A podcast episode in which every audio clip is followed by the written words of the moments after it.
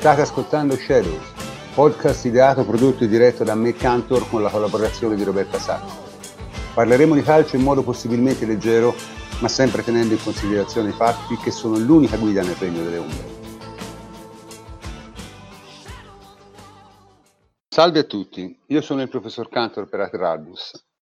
Ieri sera, eh, dopo aver registrato, ci siamo accorti che eravamo andati lunghissimi e siamo stati costretti a tagliare e la parte su cui è caduta la mannaia è stata tutta la parte relativa ai gironi di Champions League. Tuttavia, a me pareva venuta bene e quindi abbiamo deciso di riproporverla come speciale. Quindi eh, quello che sentirete è un pezzo della registrazione di ieri sera che può stare da solo perché è l'unico pezzo che non parla di attualità, ma parla di una cosa appunto che è già in qualche modo successa. Ora noi abbiamo deciso di fare una cosa lievemente diversa, no? Allora, ovviamente un girone è fatto di quattro squadre. Queste quattro squadre, di solito un paio qualche volta addirittura tre sono squadre stranote, cioè è inutile stare a parlare dell'Inter, della Juve, della Lazio, del Bayern, eh, del Real, del Chelsea, del PSG, tutte squadre che, che conosciamo come le nostre tasche, che abbiamo visto giocare molte volte e che abbiamo un'idea precisa più o meno di quello che sono, anche se vabbè qualcuna tipo il Chelsea quest'anno è cambiata parecchio, ma comunque sono sempre squadre di un certo livello e di una certa notorietà. Noi vogliamo presentare i gironi dicendo ovviamente chi sono le squadre coinvolte, ma soprattutto eh, mh, mettendo in evidenza, cercando di dare informazioni sulle squadre meno conosciute. Meno conosciute. Quindi cominciamo pure, eh, ci siamo dati, diciamo, ci siamo divisi i compiti e il primo a parlare è eh, Federico che parlerà del girone della Juve. Sì, allora eh, parliamo chiaramente del girone C, eh, del girone G, eh, in cui la Juventus è testa di serie seguita da Barcellona, Dinamo Kiev e dagli ungheresi del Ferencvárosi. Ora, chiaramente, come hai ben detto, conosciamo benissimo eh, il Barcellona, eh, per cui magari eh, possiamo fare una panoramica un attimo più dettagliata su quelle che sono le altre due squadre del girone. E, uh, partiamo dalla Dinamo Kiev uh, che uh, ha avuto accesso ai preliminari di Champions League tra, arrivando al secondo posto nella stagione 2019-2020 nel campionato ucraino dietro al solito Shakhtar Donetsk. Uh, il secondo posto in campionato però è costato la panchina all'allenatore Mikhailichenko e questo è particolarmente interessante perché uh, l'esonero di questo allenatore ha riportato poi sulla panchina della Dinamo Kiev uh, una vecchia conoscenza del calcio italiano, ma eh, di Andrea Pirlo in particolare, che è Mircea Lucescu, allenatore citato proprio da, da Pirlo recentemente come uno dei personaggi più influenti all'inizio della sua carriera da calciatore professionista. E Lucescu eh, si ritrova in mano una squadra eh, particolarmente giovane, eh, quindi con tanti ragazzi, è l'unico over 30 che di fatto è il secondo portiere della, della Dinamo, e eh, al solito un paio di brasiliani di importazione che sono ormai un classico del campionato ucraino. E si trovano al primo posto eh, dopo, con 11 punti dopo 5 partite e uh, in particolare sono arrivati ai gironi di, di, Champions, hanno avuto accesso ai gironi di Champions superando nel penultimo turno preliminare uh, la, la Zera di Alkmaar per 2-0 e uh, ai playoff il Ghent vincendo sia fuori casa che in casa. Uh, ciò non toglie che chiaramente uh, al netto di queste, di queste, prime partite della gestione Lucescu si tratta di un cantiere, di un cantiere aperto, in un certo senso un po' come la Juventus. Uh, tanto è vero che lo stesso Lucescu ha cambiato diverse formazioni, diversi schieramenti e tanti giocatori, cercando di trovare evidentemente un assetto ritagliato sul suo modo di, di, credere, di vedere il calcio pertanto si tratta di una squadra che comunque risulta essere ancora in costruzione. E per quel che riguarda invece gli ungheresi del Ferencvárosi, eh, si tratta di una squadra piuttosto interessante perché eh, è sicuramente la, cene- la, Cenerentola del girone, ma eh, si tratta di una squadra comunque con uh, una storia importante sia uh, a livello nazionale che internazionale. È la squadra che detiene il maggior numero di titoli vinti in Ungheria, 31, uh, ultimo quello dello scorso anno, e uh, si tratta di una squadra che a cavallo fra gli anni 60 e 70 ha comunque compiuto diverse imprese in giro per l'Europa. Eh, ricordo in particolare uh, la, una finale di Coppa delle Fiere vinta nel 65 a Torino contro la Juventus uh, per 1-0 Uh, un'altra finale disputata nel 68 persa contro il Leeds e una finale di Coppa delle Coppe persa nel 1975 invece contro la Dinamo Kiev, pertanto hanno dei trascorsi sia contro di noi che contro gli ucraini. Uh, altra cosa interessante per quel che riguarda questa squadra riguarda l'allenatore, eh, è allenata da Sergei Rebrov, uh, uno degli attaccanti storici della, della Dinamo Kiev, quindi c'è un altro incrocio interessante e eh, soprattutto eh, quello che c'è da dire è che eh, con Rebrov oltre a vincere il campionato della stagione 2019-2020 eh, hanno compiuto una cavalcata trionfale che li ha portati ad arrivare ai gironi di Champions vincendo, partendo dal primo turno preliminare battendo Djurgården, Celtic, Dinamo Zagabria e Molde. Uh, per quel che riguarda invece lo stile di gioco, quello che si può dire è che uh, alternano um, un 4-2-3-1, un 4-3-3, comunque con un approccio piuttosto propositivo e offensivo, pertanto si tratta di una squadra che prova ad applicare comunque un calcio moderno e uh, per quanto abbia un tasso tecnico limitato sicuramente non è da sottovalutare. Uh, infine dico soltanto due parole al volo sul calendario che uh, quest'anno, come sappiamo, è abbastanza compresso. Si giocherà all'andata una volta ogni sette giorni e uh, poi ci sarà una pausa di 20 giorni e uh, allo stesso modo il ritorno si giocherà una volta ogni sette giorni. E in particolare la Juventus avrà l'ultima partita l'8 dicembre in casa del Barcellona motivo per cui eh, si può vedere questo girone come un girone tutto sommato semplice in cui la Juventus e il Barcellona la faranno da padrone, però eh, la Juventus se avrà un compito relativamente semplice legato al passaggio del turno, sicuramente sarà più complesso strappare il primo posto al Barcellona, eh, cosa che non accade da ben 14 anni, dal 2006-2007. Bene, eh, grazie, grazie Federico. Eh, passiamo al girone dell'Inter e abbiamo Riku che ce ne parla. Sì, eh, l'Inter è inserita nel girone B con Real Madrid, eh, Borussia Mönchengladbach e Shakhtar di Donetsk. Eh, in particolare eh, Shakhtar di Donetsk è arrivato primo nel campionato ucraino l'anno scorso proprio davanti alla Dinamo Kiev. Eh, lo Shakhtar, come al solito, è composto eh, eh, per la metà eh, da giovani brasiliani ed è allenato da Luis Castro, che è dall'anno scorso l'allenatore, ha avuto un passato come allenatore del Rio Ave e del Vittoria Marage, mentre il, il Borussia Mönchengladbach è arrivato quarto in Bundesliga l'anno scorso ed è, eh, ed è allenato da Marco Rosa, che ha avuto un passato come allenatore delle giovanili del Salisburgo e dal 2019 allena proprio il Borussia Mönchengladbach. Nel Borussia Mönchengladbach i giocatori più, conosciu- più conosciuti e rappresentativi sono Sommer, che è un portiere della Svizzera, ment- eh, centrocampo, esterno di centrocampo c'è Lazaro che ha avuto un passaggio l'anno scorso breve all'Inter, mentre in attacco c'è Marcus Thuram, figlio di Liliam Thuram, e c'è Embolo che è, è un attaccante della nazionale svizzera.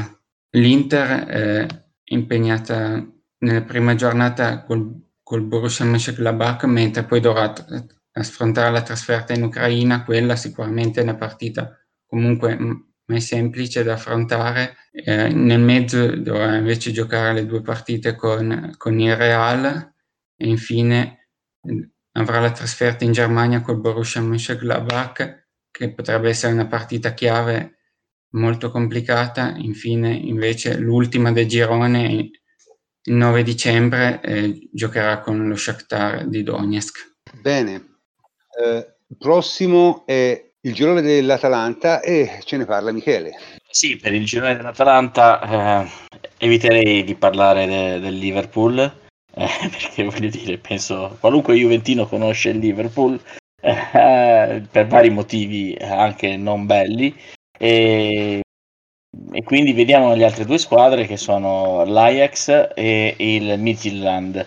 Anche l'Ajax dovrebbe essere ben noto agli Juventini, in questo caso mm, se andiamo più nel passato per bei ricordi.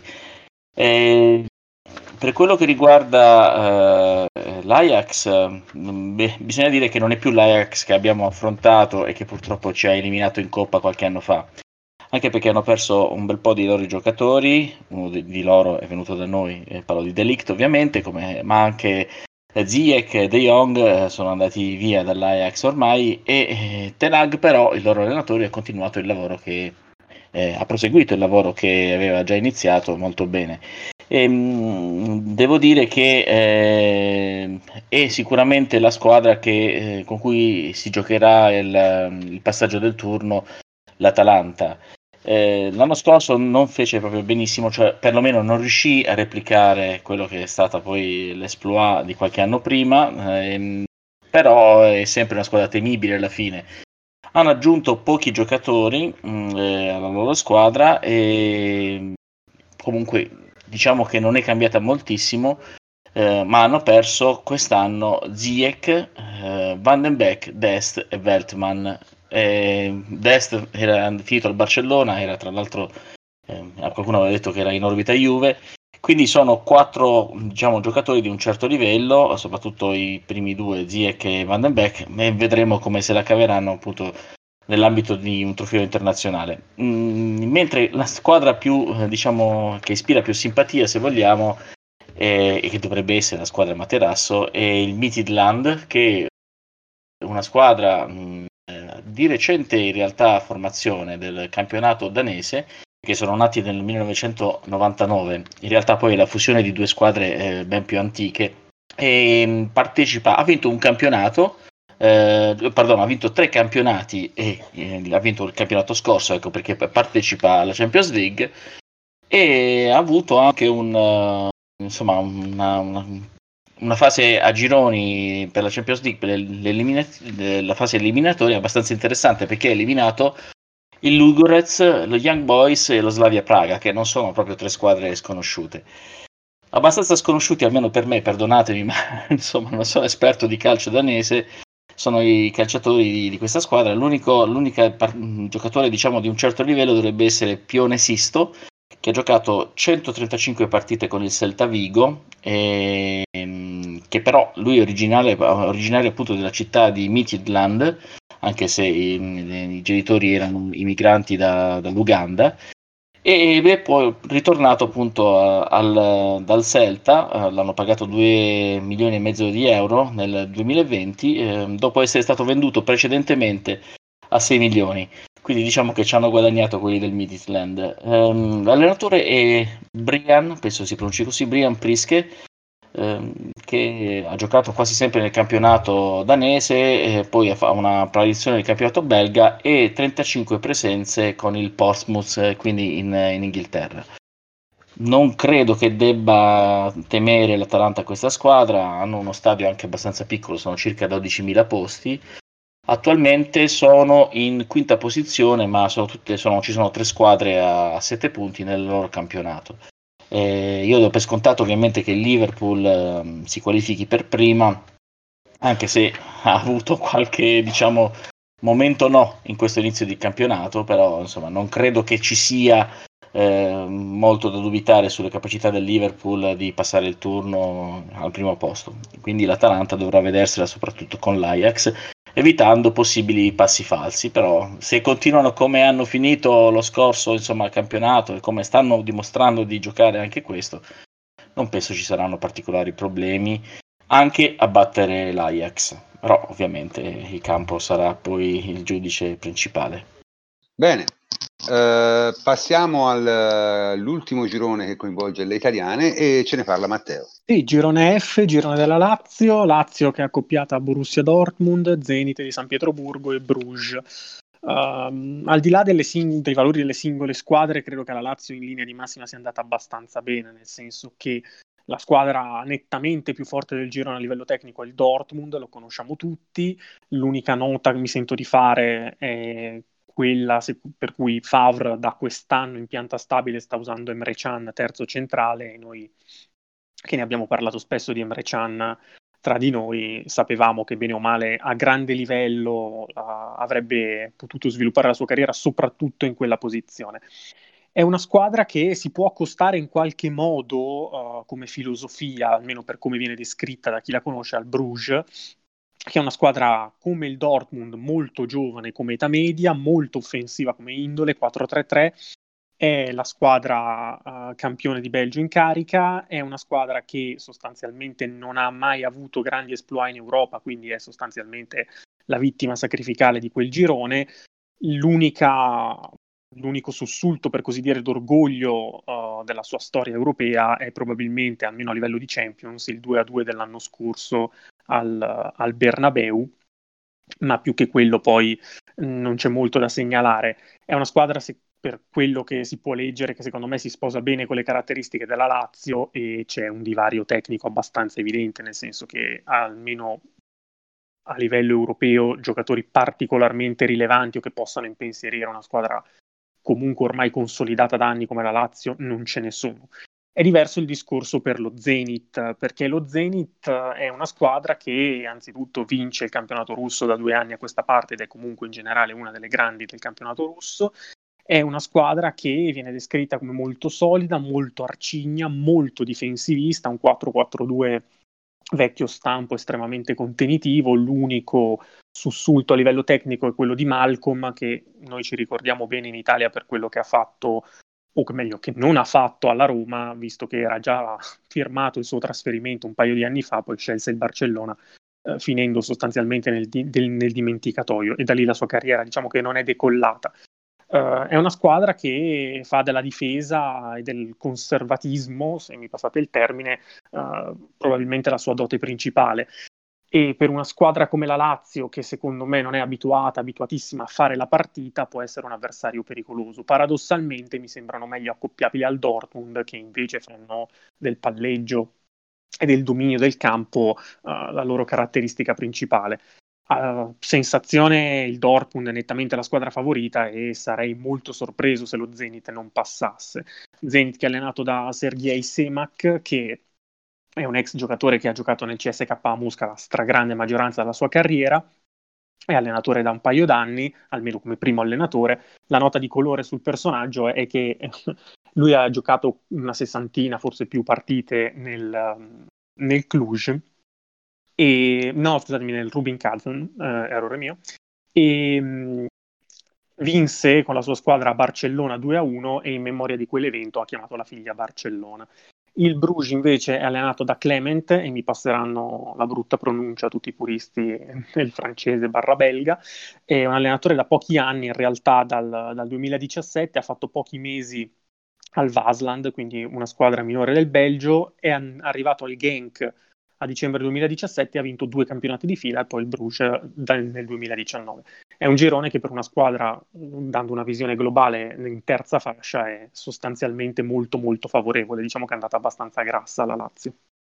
Bene, rimangono gli altri quattro gironi e giustamente siccome il ruolo conta, eh, ho deciso di prendermi tutti io. Eh, io non sarò eh, così esaustivo ovviamente come sono stati i miei complici, mi limiterò a dire quattro cazzate, insomma, quelle che mi vengono in mente su, su, su queste squadre qui. Il girone A, eh, Bayern Atletico, eh, Red Bull Salzburg e Lokomotiv Moscow, o Moskva, se preferite. Eh, bene, qui diciamo le cose da dire sono essenzialmente due sul Red Bull Salzburg. Eh, il Red Bull Salzburg ha una, ha una, caratteristica, ha un allenatore americano, degli Stati Uniti intendo, uno del Wisconsin, okay? che ha fatto tutta la sua carriera nella Major Soccer League americana, di cui quindi non si sa praticamente nulla. È una squadra come sempre piuttosto giovane perché diciamo la, la Red Bull usa il Salzburg come development team per poi passarli a la squadra più importante che, che, è l'altra, di cui parlerò dopo. E comunque nel Salzburg c'è un giocatore che a tutti piace molto e che è Soboslai.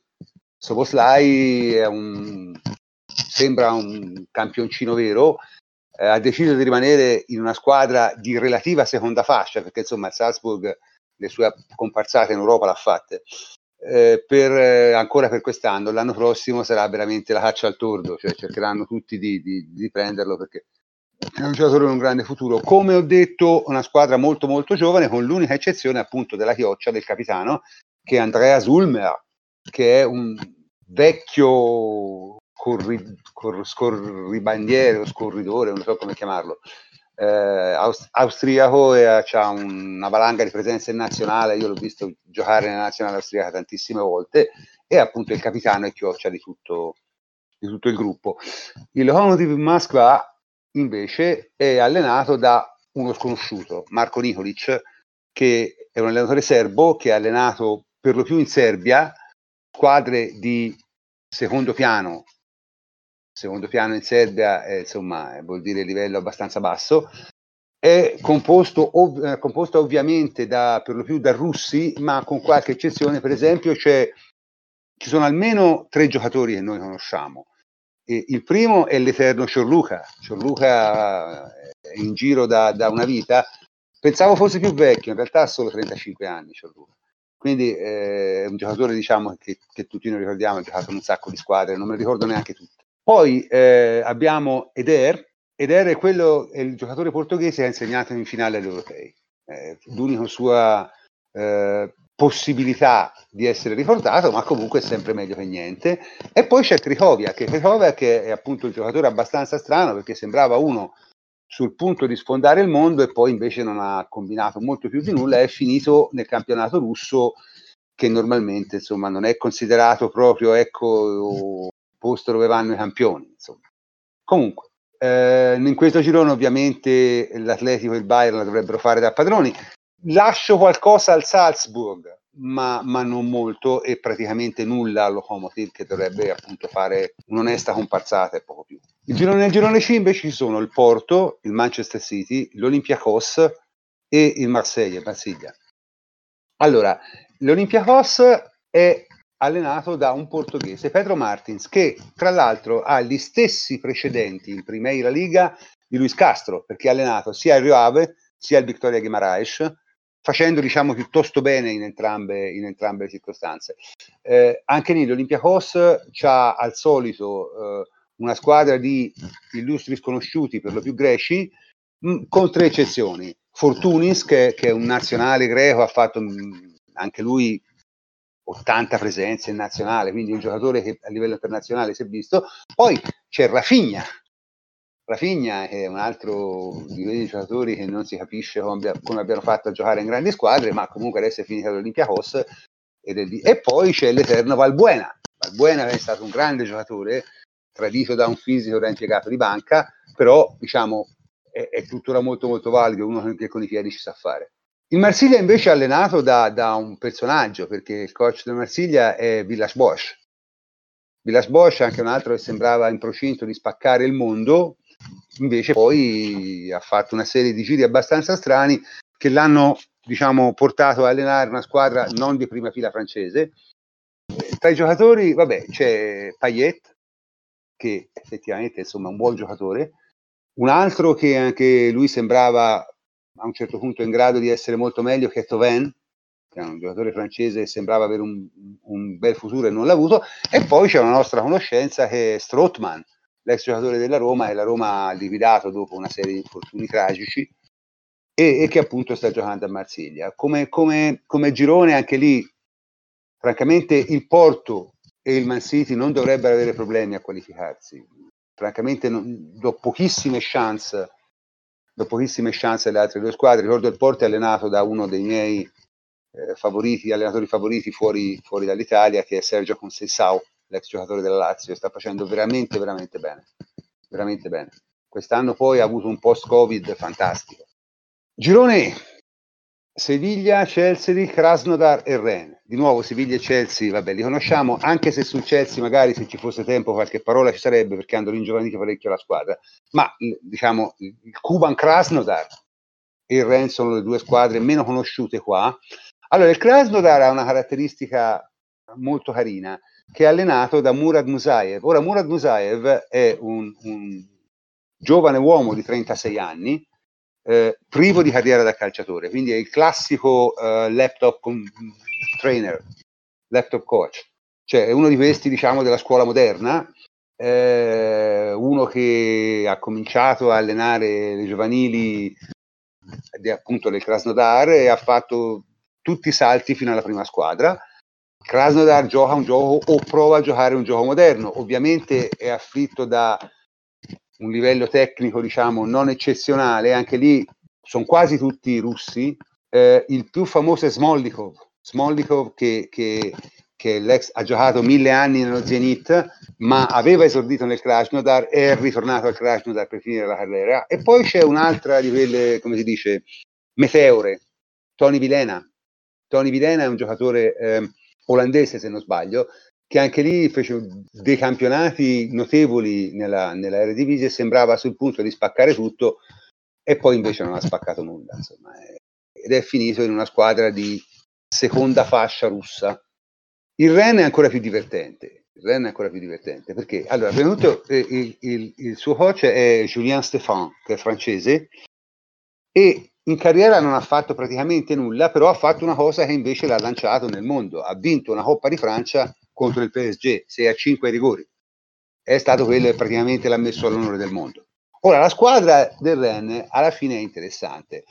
Prima di tutto c'ha Camavinga, che sembra francamente insomma, un campione annunciato. È un 2002, deve compiere ancora 18 anni, quindi per quanto se ne dicano meraviglie, ancora non può avere l'impatto che ha un giocatore maturo, però è veramente, veramente forte e anche lì ci sarà un, una caccia al, al tordo per, per, per, assicurarselo quando sarà il momento. Insomma. Poi c'è tutta una serie di vecchi arnesi, qualcuno non vecchio, tipo Rugani, però arnese lo stesso, ma a cominciare da Dalbert, l'ex Inter, poi Grenier, che era un altro che, che sembrava dovesse fare chissà che cosa, Nzonzi, sempre in prestito all'Ara Roma, e, e il vecchio Mbaye Niang.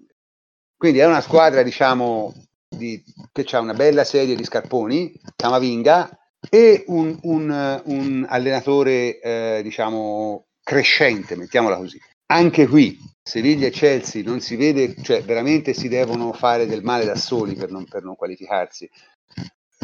Chi possa arrivare primo dei due, francamente non lo so, ma sarei veramente, veramente perplesso se Krasnodar o Ren riuscissero a, a, a spodestare una di queste due.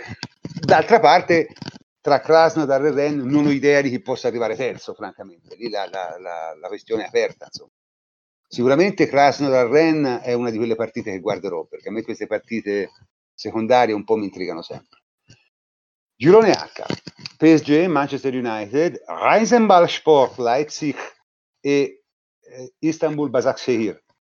Ok, anche qui PSG e Manchester United lo conosciamo, ma conosciamo anche il Reisenball Sport Leipzig, l'abbiamo visto non molto tempo fa, nelle fasi finali della Champions League, quindi non c'è molto, molto da dire. Invece qualcosina sul, sul Basaksehir c'è da dire. Prima di tutto l'allena una nostra vecchia conoscenza, che è Okan Buruk, che ha giocato diversi anni dell'Inter e è diventato famoso soprattutto per la sua bruttezza, perché era veramente una cosa che non si poteva vedere.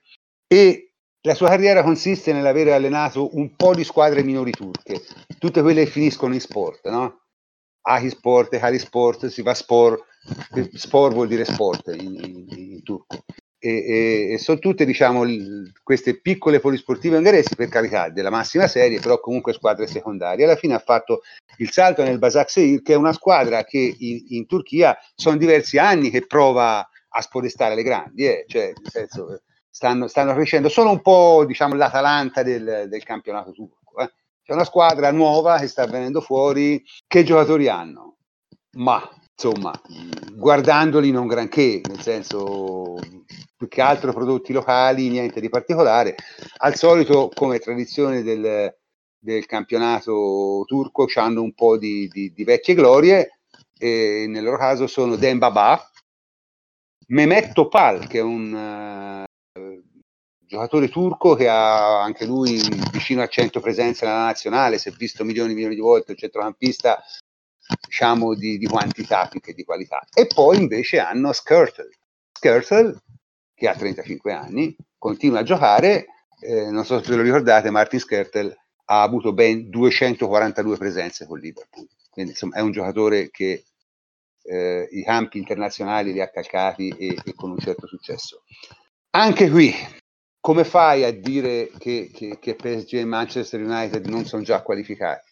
C'è l'incognita del Reisenbach Sport Leipzig. Effettivamente è una squadra forte, però io temo che le squadre come il Leipzig, cioè le squadre con quel tipo di concezione di gioco, se trovano una squadra più forte di loro che applica la stessa concezione di gioco, perdono sempre. Questo è il punto. Cioè, se si scontrano contro una squadra che magari è un po' più indietro dal punto di vista tattico, vincono, perché sono allenate magnificamente. Ma se si trovano contro una squadra che è come loro dal punto di vista tattico, ma è più forte, non hanno, diciamo, le armi per limitarle. Chiaro? Sono squadre che giocano e fanno giocare. Eh, questo è sicuramente un grosso vantaggio fino a un certo punto, da un certo punto in poi però è morte sicura, secondo me. Questa è la mia vecchia teoria che non voglio, che non voglio eh, elaborare ancora. E quindi abbiamo finito, abbiamo finito le, l'excursus sui gironi di CL. Eh, sono abbastanza interessanti, vedremo un po'. Secondo me eh, il, il, girone più interessante è probabilmente eh, il girone H, quello che ho citato per ultimo. Gli altri mi sembrano tutti veramente molto molto chiusi. Questo invece, vabbè, il Leipzig potrebbe effettivamente giocare uno scherzo a qualcuno, ecco, però insomma è difficile, però almeno è, è, è concepibile. Negli altri gironi, francamente, mh, non vedo grandi possibilità di sorprese, nel senso che il, il, valore delle squadre è abbastanza assodato. Magari in un girone ci possono essere due che si giocano al secondo posto, d'accordo? Come nel, so, nel girone del Liverpool, per esempio. Ma in tutti gli altri gironi il pronostico è molto molto chiuso e qualsiasi risultato diverso dal passaggio delle, tra virgolette, prime due sarebbe veramente una sorpresona e un, un fallimento per la squadra che ci casca. Ecco. Ok, bene, se c'è qualcuno che vuole aggiungere qualcosa, eh, abbiamo ancora per fortuna un po' di tempo sui gironi, lo può fare. Complimentarmi per la pronuncia del Borussia Mece, vabbè, insomma, quello che avete capito, German Team, German team eh. con Federico che è stato fantastico e l'ha ripetuto più volte, quindi e, e anche te, con te, prof, per la pronuncia dei vari nomi delle squadre dell'Est Europa, insomma. Io, io ci tengo, eh. poi sai, da quando sono diventato famoso per eh, avere una volta chiamato lo Stella Rossa col suo nome, che sarebbe una svesta, e, e, e, è una cosa che ci tengo. Insomma. Giustamente, no, per il resto, insomma, penso si sia guardato tutto quello che si poteva guardare. Avrei dovuto dire Locomotive Moskva. Vabbè, per puristi. Bene, lo speciale finisce qui. Ringrazio Federico Manissero, Matteo Trevisan, Michele Ciliberti e Federico Ienco che hanno partecipato con me. Io sono il professor Cantolo. Buonanotte a tutti.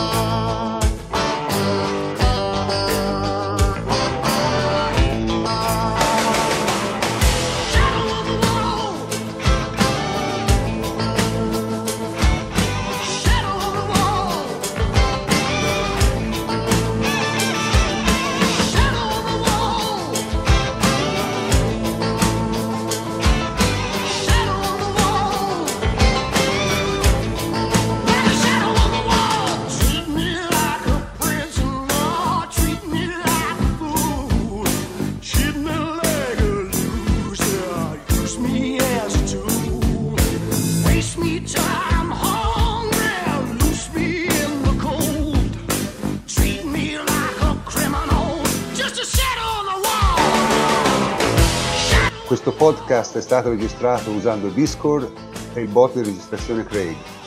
Montato grazie al free software Audacity e diffuso in rete tramite la piattaforma Spreaker. La sigla iniziale e finale è Shadows on the Wall di Mike Holton. Grazie come sempre a tutta la redazione di Ateralbus.